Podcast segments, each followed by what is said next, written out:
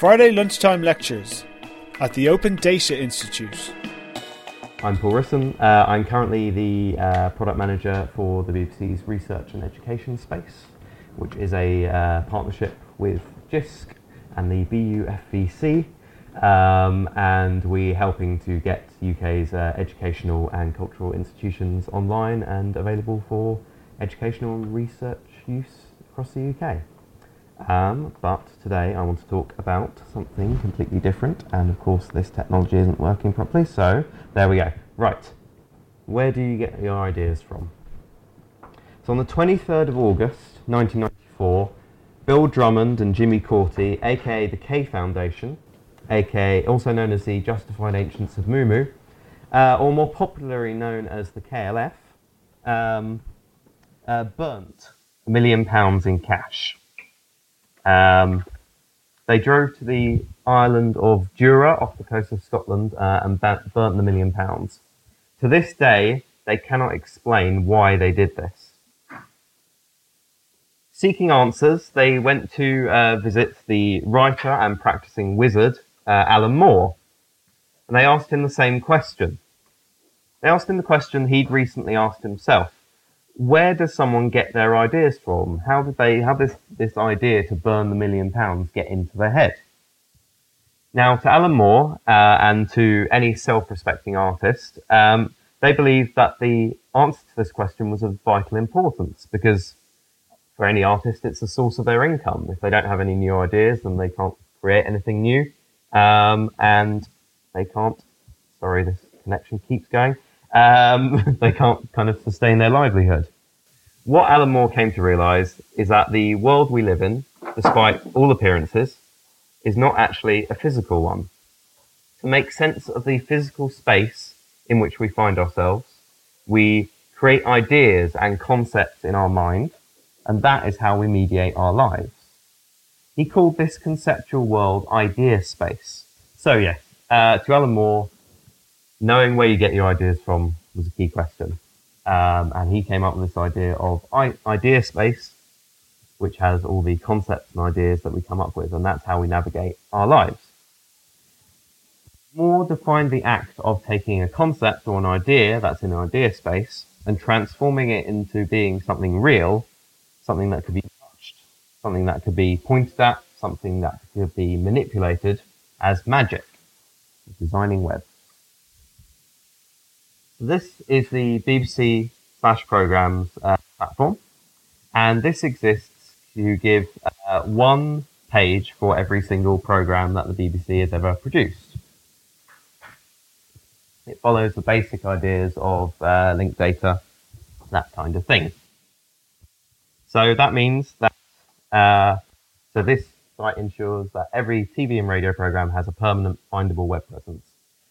Because as I'm sure a lot of you already know, the World Wide Web isn't just form, uh, founded to share documents, but to connect, identify, and share ideas. So it isn't the documents that are interesting, it's the things that they are about. For instance, uh, you can find all the episodes of Doctor Who uh, from the latest Christmas special all the way back to the beginning in 1963. It gives you all the production metadata, so when it was on, who was in it, uh, genres, when you might be able to buy it, when you might be able to see it next. But the single episode of a TV show is only the beginning. Once you start watching or listening to that TV show, then you kind of don't really care about the broadcast information anymore. What you care about is what happens inside the program. So what you're going to talk about afterwards is the characters and what happened to them. So, being a Doctor Who fan since about 1991, I put two and two together uh, and started mapping out the content of some episodes of Doctor Who. I came up with this. So, like slash programs, I started with you've got all the episodes at the top there, and you can divide a consistent run of episodes into a series. Then you take a particular series and dive down into that. So then I took the main events of a particular episode um, and trace the character's movements in and out of the episode.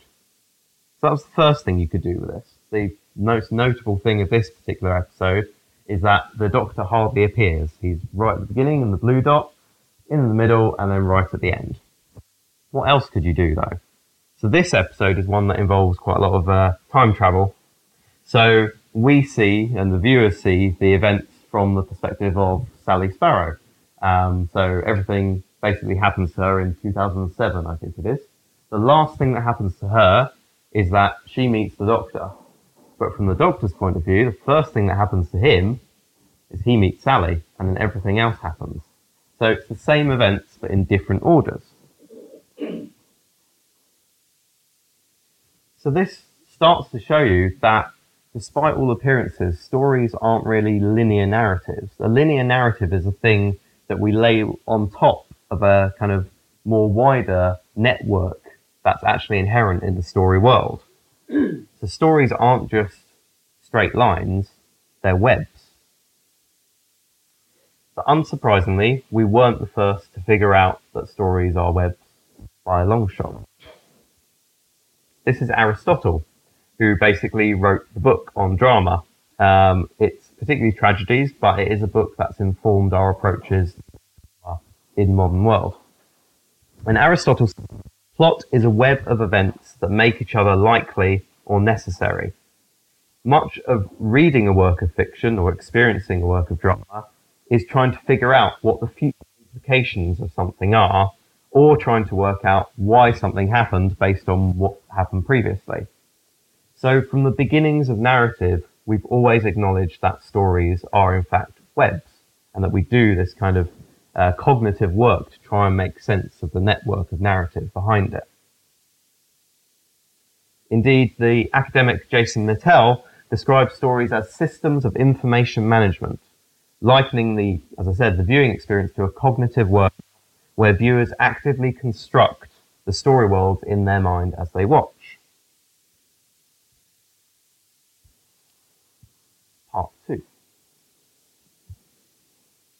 At the BBC's Birmingham offices, there is an entire cabinet filled with index cards with acres of information about characters and events from the popular agricultural soap The Archers. Now we're in the process of digitizing these cards now with the hope that one day we can release them uh, as something for audience to, to explore, possibly even as an open data set, which would be nice. But these cards reminded me of something else I'd seen recently. At a country house in Caversham, near Reading, BBC Monitoring keeps an eye on the rest of the world's media, and they keep an especially close eye on those in power. Which leads us to this, a biography of Nelson Mandela. All the significant events in his life portrayed through the world's media. And up to this, when he's released from prison. Carefully typed ongoing histories of significant people.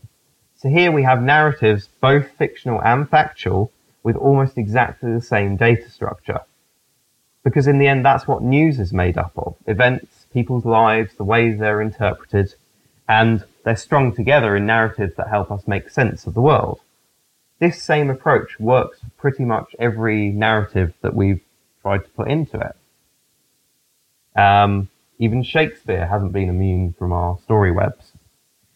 But this happens in our day-to-day consumptions of story too.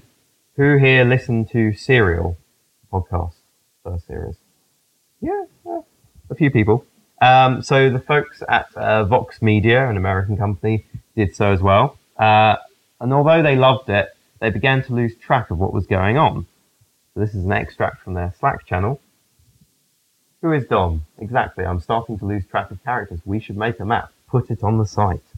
Um, so with only the traditional audio-based linear narrative to grab hold of, they were starting to lose track of what was going on. So they made this. This allows you to pick an episode and see all the characters, where they're involved, that kind of thing. That kind of thing. So a note of caution. What I'm not talking about here is branching narratives and choose your own adventure, that kind of thing. I'm not asking people to uh, force themselves into writing those kind of branching narratives because for one thing, the combinatorial explosion inherent in doing so makes it very hard to come up with a satisfying ending a satisfying, coherent story indeed. The strength of isn't necessarily just about navigation, it's about meaningful connections. I'll make a bold claim. Every creative work we ever produce is already a web. We don't need to kind of, you know, create these artificial webs. Everything we create is already a web. We've just never had the medium before to experience it as such.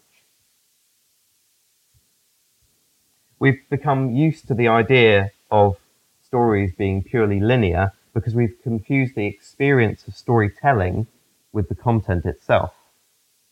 Just because the process or telling of consuming a story is linear doesn't mean that the narrative world below is linear and fixed. It's a web, it's always been a web. So by concentrating on just creating linear or even branching user journeys or hierarchical sitemaps, we're falling into the same trap of recreating linear experiences rather than true user-centered uh, design, creating the world online.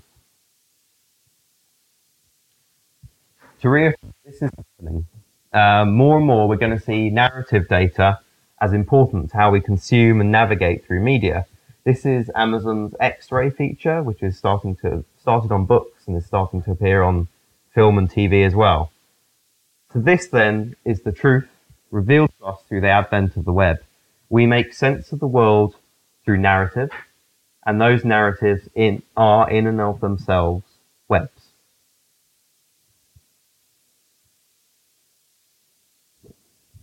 So a few years ago, I was asked to interview uh, a few of my colleagues in the user experience and design department at the BBC um, to ask them what they felt about information architecture. Uh, one of them said, Information architects aren't creative. They don't seem to want to imagine the future. They're too pragmatic. They're obsessed with the details of what's possible now or not possible. Now, don't get me wrong. I strongly believe that good functionality, simplicity, accessibility, those are hugely important things. Giving the user what they want, getting them to the intended content or transaction as quickly and easy as and efficiently as possible. And yet that's surely true of any business which takes user experience seriously. But information architects is not creative. I don't believe that to be true. And if we are to be creative, we need to understand the medium that we're operating in. Scott McCloud, who you may recognize from this very accurate photo, uh, wrote a book called Understanding Comics, which is kind of the seminal book on why comics should be taken seriously as an art form. And he says, the creation of any work in any medium will always follow a certain path. He describes six steps.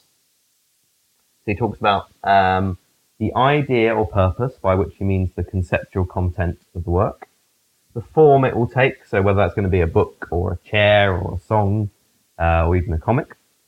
The idiom, so that's the school of art, the genre, that kind of thing. The structure, so what to leave out, what to, how to arrange and compose the work. The craft, so the actual process of construction, problem solving, you know, getting the actual job done. And finally, surface, the production values, the finishing, the immediate aesthetics now, in the world of UX, uh, we talk a lot about the latter block of three the structure, the craft, and the surface. But I believe it's the first three that we need to investigate a whole lot more. When you say website to somebody, um, that means a certain thing. That means the thing that we've grown up with in the last 30 years or so, or 20 years or so. Uh, a hierarchical sitemap, a desktop visual design, a contact us form, and yet we know instinctively this is changing. That as an industry and as a medium, we're still very much in the early days. We love to point out, indeed, how things are changing. More, more screen sizes, more different devices, uh, more inputs. Yet we don't seem to take the time to investigate the fundamental properties of this medium that we call the web. If we did, I think we'd rethink a lot of our approaches to our work and our practice, end up in a far more creative future. Uh, this is a piece of work called Spirits Melted into Air by uh, the designer and technologist uh, Tom Armitage. So he was commissioned by the Royal Shakespeare Company and uh, Caper to explore how one might creatively visualize uh, various Shakespearean soliloquies. So Tom took video footage of actors kind of walking around the stage, performing, traced their movement across the stage as they performed, and then printed out these paths as paper visualizations and also as laser cut crafted wooden pieces. Now, when describing an element of his working practice, Tom talks about the process of material exploration, uh, which is a common technique for product designers and artists. He explains that invention comes from design, and until the data has been exposed to designers in a way that they can explore it and manipulate it and come to an understanding of what design is made possible by that data, there is essentially no product. There we go. To invent a product, we need to design. And to design, we need to explore the material. It's as simple as that. Now, too often, I'd argue we get this balance the wrong way round. We start by exam- examining existing user behaviors, coming up with user journeys that recreate and maybe slightly improve upon the old forms in a new medium. It's almost like skeuomorphism for UX as a whole. Then we take pixels and interactions as our sole material, uh, and the data and the information architecture only really comes after the real creative work is done and is used to bring it to life. But as Tom explains, there's an equally more valid way of looking at this. Forgive me for using the uh, well-worn analogy of Lego bricks, but would you only ever really use them to construct something from a well-defined plan? No. The real pleasure of playing with Lego is in tipping the box of bricks all over the floor and building silly, new, unexpected things out of them. This is what we need to learn to do a lot more. If we're to create, if we're to treat information architecture as a creative discipline, if we're able, if we want to treat the web as a creative medium, the role of an architect isn't just to guide and build something to a predefined plan. It's to un- know and understand the warp and the weft of the materials to hand, as well as the vision, and to sculpt something incredible. Which is different from big data. It's not about just taking a mass of data and trying to tell a story from it. As mentioned, I mean, stories are so much more than just the objects within them. But equally, data isn't just quantitative, it's not just numbers. Data can be ideas, it can be concepts, it can be the links between those things. And as we've seen, stories and narratives are webs. This is James Bridle. Um, he's written a lot about um, this thing he calls the new aesthetic, which is about coming to terms with the nature of a networked world. Uh, and one of the key facets of that networked world is how, and this is his words, every web page, every essay, every line of text written or quoted therein is a link to other words, other thoughts, other ideas. The hyperlink indeed isn't necessarily something new. It's revealing to us that even our most traditional forms of literature and art have always been hyperlinked. We've just never had the medium to truly explore this possibility. In case I haven't made myself clear, I believe that data is the natural form for the medium we all work in, and that if we're considering a creative approach to the web, to information architecture, to the screens, to the journeys, the personas and things like that aren't the point. Designing, sculpting the data into the right useful shapes, those, that's the key. What I mean, therefore, by acknowledging the network is that we should consider everything we create, every service, every product, every cultural artifact to be a network in and of itself. Not only is it connected to other things, but the work within itself is its own micro network of ideas and concepts. Every creative work we design, we should think of as a web and we should enable it to be experienced as one.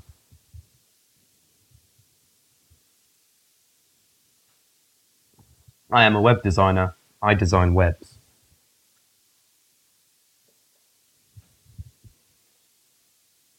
Okay.